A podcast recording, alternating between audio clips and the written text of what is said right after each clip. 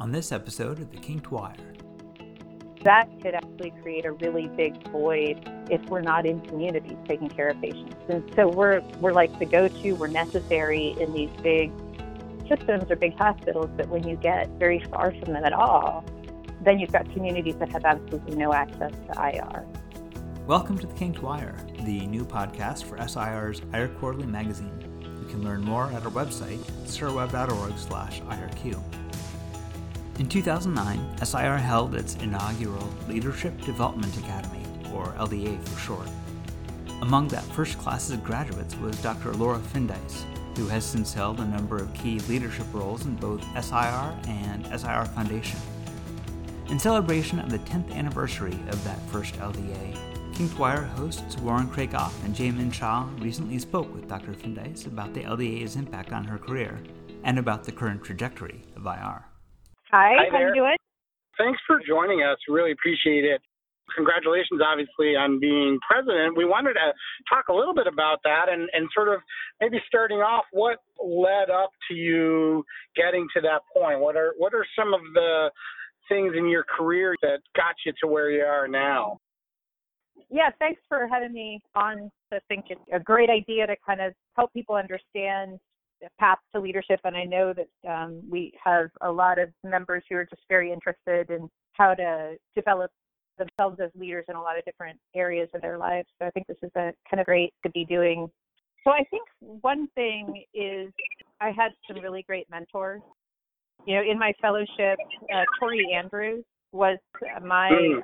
section chief for interventional radiology at my fellowship, and he was very involved in the SIR and very involved in the clinical practice movement back then. Um, and so was a founder of the clinical practice committee. And his passion about that really connected with my own background. I had done a couple of years of general surgery and then practiced as a, an emergency physician for a year in rural Tennessee before I went into radiology. So it was very oriented towards, you know, the idea around clinical practice. So we really kind of synergized around that. And then he drew me into that clinical practice committee and those clinical practice groups as I as I moved along in my career. And so I think my own passion about that issue stimulated me to to really kind of love the activities I was doing in the SIR. And then my original practice coming out of fellowship was a multidisciplinary practice. I wasn't practicing in a radiology group, but I had partners who were cardiologists and vascular surgeons and was doing a ton of really complex PAD work that got me ultimately connected with the new PAD service line. It was right when that was getting developed, the whole service line concept. So I was one of the early members of that just by virtue of that being a really central part of my practice. Um, and I think then that ended up connecting me to leadership. It connected me, I was one of the early people in the Learn meeting group. So that connected me further to leadership. And then I joined on to the foundation as the research education chair and then moved into an at large position on the EC. And I think just in terms of engaging in leadership, I, I think it's just always really important to have something that you're kind of passionate about and pursuing. So, you know, when I was on the foundation, my pet project was the medical student summer research internship.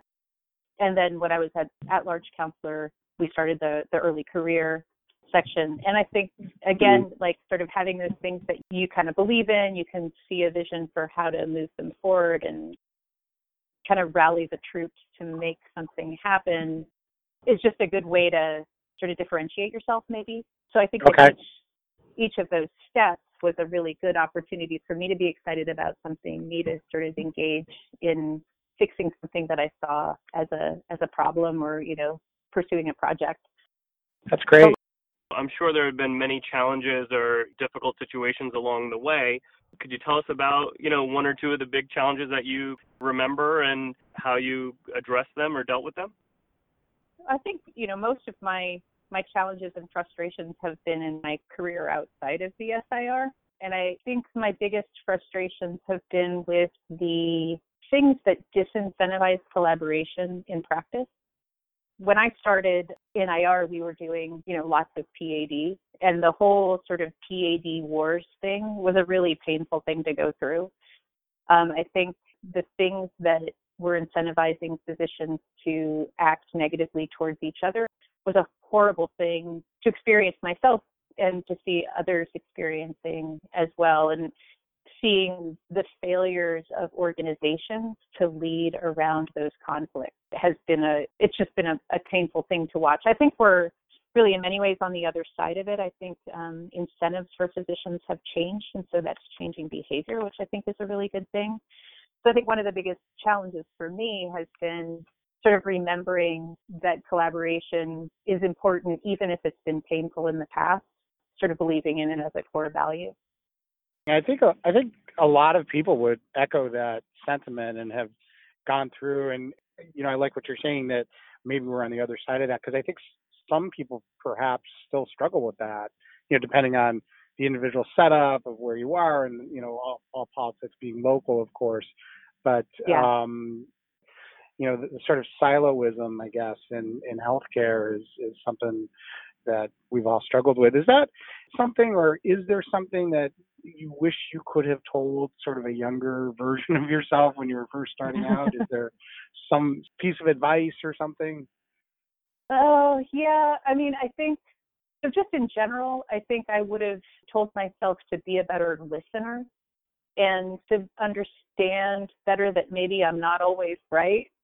I think, you know, a lot of us, we're all good problem solvers and we all, you know, we can fixate on a solution and be pretty sure it's a really good solution, but it may not always be the, the solution that's most sensitive to the current context. And I think I could have been a better listener earlier in my career. And I think too, I probably would have told myself there are some hills that are worth dying on and some that aren't.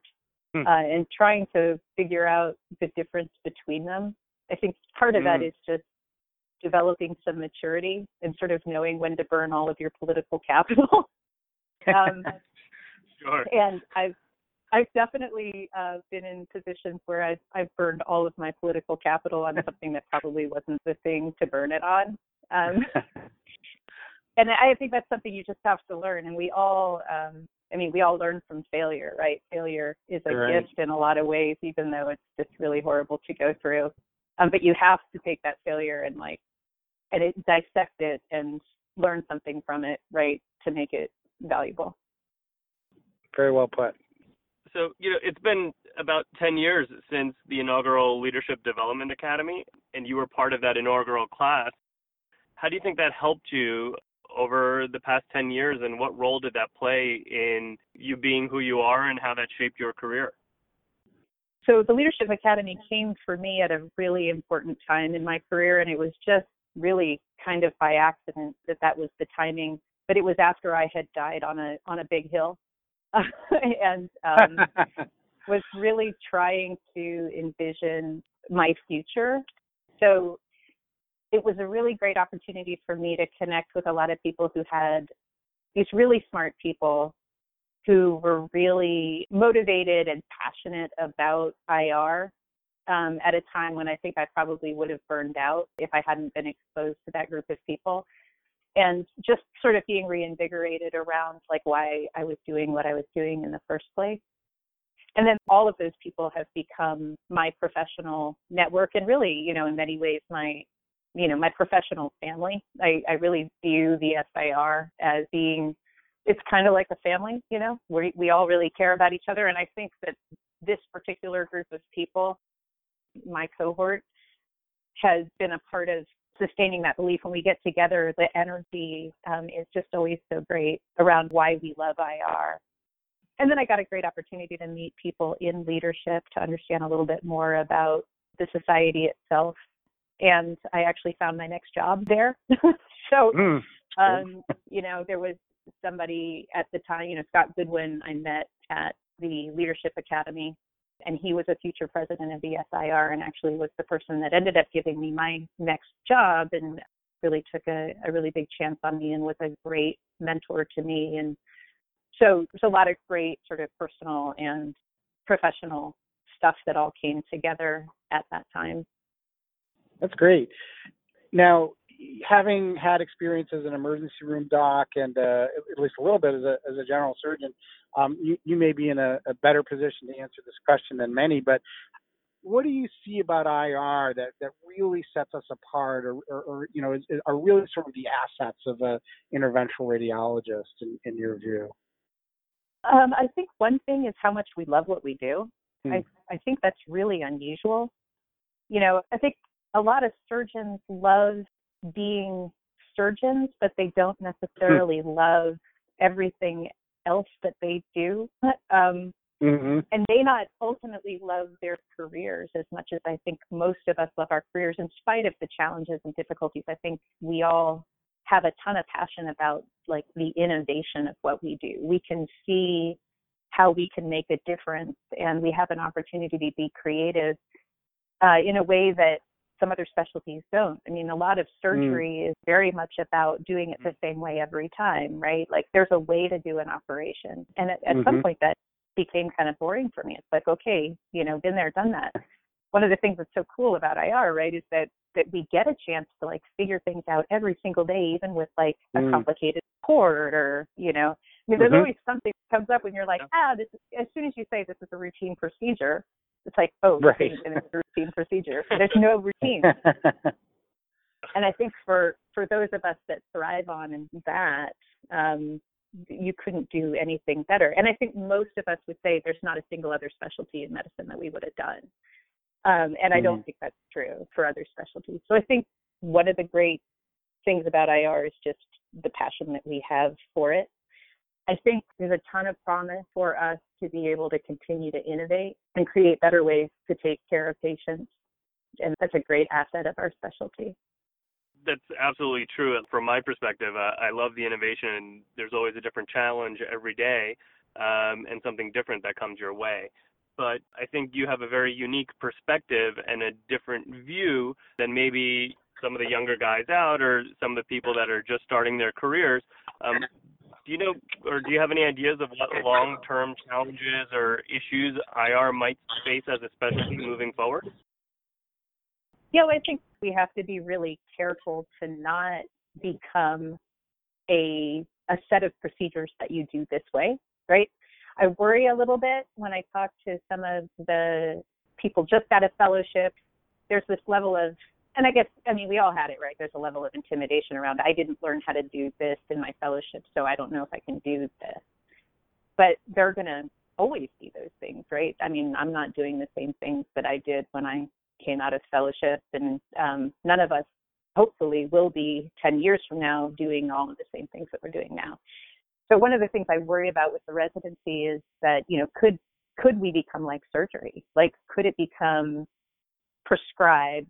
Like this is what we do in IR. Then I think one of the risks is that we don't continue to think of ourselves as innovators, and I think we really need to to survive.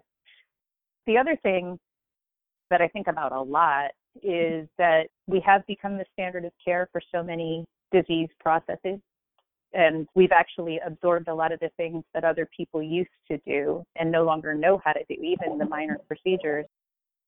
And that could actually create a really big void in the community for patients if we're not in communities taking care of patients. And so we're we're like the go-to, we're necessary in these big systems or big hospitals, but when you get very far from them at all, then you've got communities that have absolutely no access to IR. And so, what is that going to mean for our future? Because I think, first of all, for patients, it's a critical health disparity if you don't have access to an interventional radiologist. And we started talking about this idea of IR deserts, where you know we have these huge swaths of the country where there's no access to an interventional radiologist. Well, what does that mean if you come in with a GI bleed? You know, what does that mean if you've got you know, even need a paracentesis at this point. Like, you know, a lot of internists aren't even learning how to do paracentesis and they go out in a community, they don't know how. So a lot of the things we do are really now critical services. But if we are, aren't there to perform those services, then that creates a void that will ultimately be filled by somebody else. And we, we, you know, we know that from other things that somebody's always going to step in and take it on if it has to be done. So I think we really need to think about how do we, you know, make sure that we're serving the needs of all communities. With respect to these uh, IR deserts, um, that's a that's a great term. Where are they? like, like, are they something where there's healthcare disparities in general, or is, are there specific places where IR is underrepresented. Yeah, so Eric Friedberg and Rich Duszak and a group actually published last year looking at the number of counties around the country that actually has an interventional radiologist. And it's just abysmal. I mean, it's, I think only 10% of counties in the United States have an interventional radiologist. Now, those counties have a lot of them, but then, you know, you have these huge areas that don't. And we've, you know, just talking to people around the country, even if you just get out of like the concentrated urban centers and get out into suburban areas, in a lot of suburban areas, there isn't uh, really even high level IR. So if you get to areas where, you know, in communities of 250,000 or less, it really steeply drops off. And these are great communities. They're communities that have they have surgeons, they have oncologists, they have internists, they have OBGYNs, mm-hmm. they have services being performed in those hospitals that would support the presence of an interventional radiologist to grow actually a really robust practice, but we're not getting those matches. We really have an opportunity there to to improve again, improve the care of patients, but also, you know, it does produce some risk for our specialty if we're not there to perform the services that we should be performing, because then others will. Right. You know, to think about it in that way, it's not a way I've ever really thought about it. And I guess my centric view of having been in those urban centers, which probably a lot of us have been, it's a, it's a really good point. Though. I had a friend who was an emergency physician who used to travel around um, to different communities, and and he would talk about being in in a hospital in rural West Virginia, you know, and having patients come in with a GI bleed, and literally like there was nobody that could take care of them. The patients would just bleed wow. to death in the emergency department. Oh my gosh. Yeah, I mean, and, and that's like terrifying, isn't it? Because you think mm-hmm. you think, oh well, they're, they're going to call the interventional radiologist. But if there's no place to even transfer the patient to, mm. um, it's devastating. Well, to take a shift and hopefully bring a little bit of brightness into the conversation, uh, SIR 2020 is coming up and is right around the corner. Um, is there anything specific that you're looking forward to, or anything that uh, you have in store that might be a little bit different than uh, years past? So I'm really actually I'm really excited that the meeting this year is in Seattle because that's where I did my training. It's my opportunity to kind of go go back home a little bit. So that's super fun mm-hmm. for me. I think the meeting is shaping up to be great, just like every year, right? The the annual meeting committee puts together an incredible meeting, but they're doing a lot more crowdsourced sessions. The, just over the last few years, there's been this initiative to try to get people to submit ideas for sessions, and um, these have been more and more taken up. And so this year we're going to see a lot of that. So that'll be really exciting um, to kind of see how that pans out. We're having a really intense international presence with a lot of sessions that have been designed by our international partners. And I think those are always really mm. interesting um, because the way that, especially when you go to, when you hear from places that have really high volumes, especially some of the Asian IR communities, obviously are doing a ton of volume in disease states that we don't see as much of. And so they, they do a lot of innovative stuff that we have a, a great opportunity to learn from. So it's a great opportunity for that international exchange of ideas. And again, just sort of thinking differently about common problems. I'm really excited about where we are right now with stroke and our stroke initiative. And so I'm hopeful to, to hear more about that at the annual meeting because we've got our new training guidelines that we just published for stroke, and we're really making an imprint on the on the issues um, that surround our members that are that are taking care of stroke in the community. Wrapping up, we're trying to, to start a, a kinked wire tradition. I, giving you limitless power over healthcare for, for just one thing. So, if you had the ability to change just one thing in healthcare, what would it be? So, I I actually think a lot about this so I have an answer. Okay. Um, I I would give physicians the time and bandwidth to do what they do best, um, which is you know apply their cognitive skills to taking care of patients. We have done so much to pile more and more administrative tasks onto physicians and burden them with the things that really could be done by others, and so they have less and less time to actually think about patients, right? To apply the time to making the right diagnosis, to apply the time to thinking about what's the next best step in this patient's care. And there's so little of that one to one physician patient interaction happening anymore because there's so much else going on. And and I don't know how we can ever improve the hmm. healthcare system if we don't actually have physicians doing physician work like in front of patients. And I think it would actually save costs if we used other staff to do the things that actually would support the physician work to do the work that only the physician can do. I think that would go a long way to improving the health of the system. Boy, I think I can hear the standing ovation of the listeners from here. That's that's. I mean, I, that would be a really good thing. Yeah. You've been listening to the Kinked Wire, SIR's new podcast on interventional radiology. We thank Dr. Laura Findeiss, SIR President, for joining us today, and thank you for listening. Our co hosts are Dr. Warren Krackov and Dr. Jaimin Shah. Our sound engineer is Dr. Jason Fisher. We hope you enjoyed this episode. If you have thoughts or ideas or anything else you'd like to tell us, we want to hear from you. Drop us a line at irq at sirweb.org.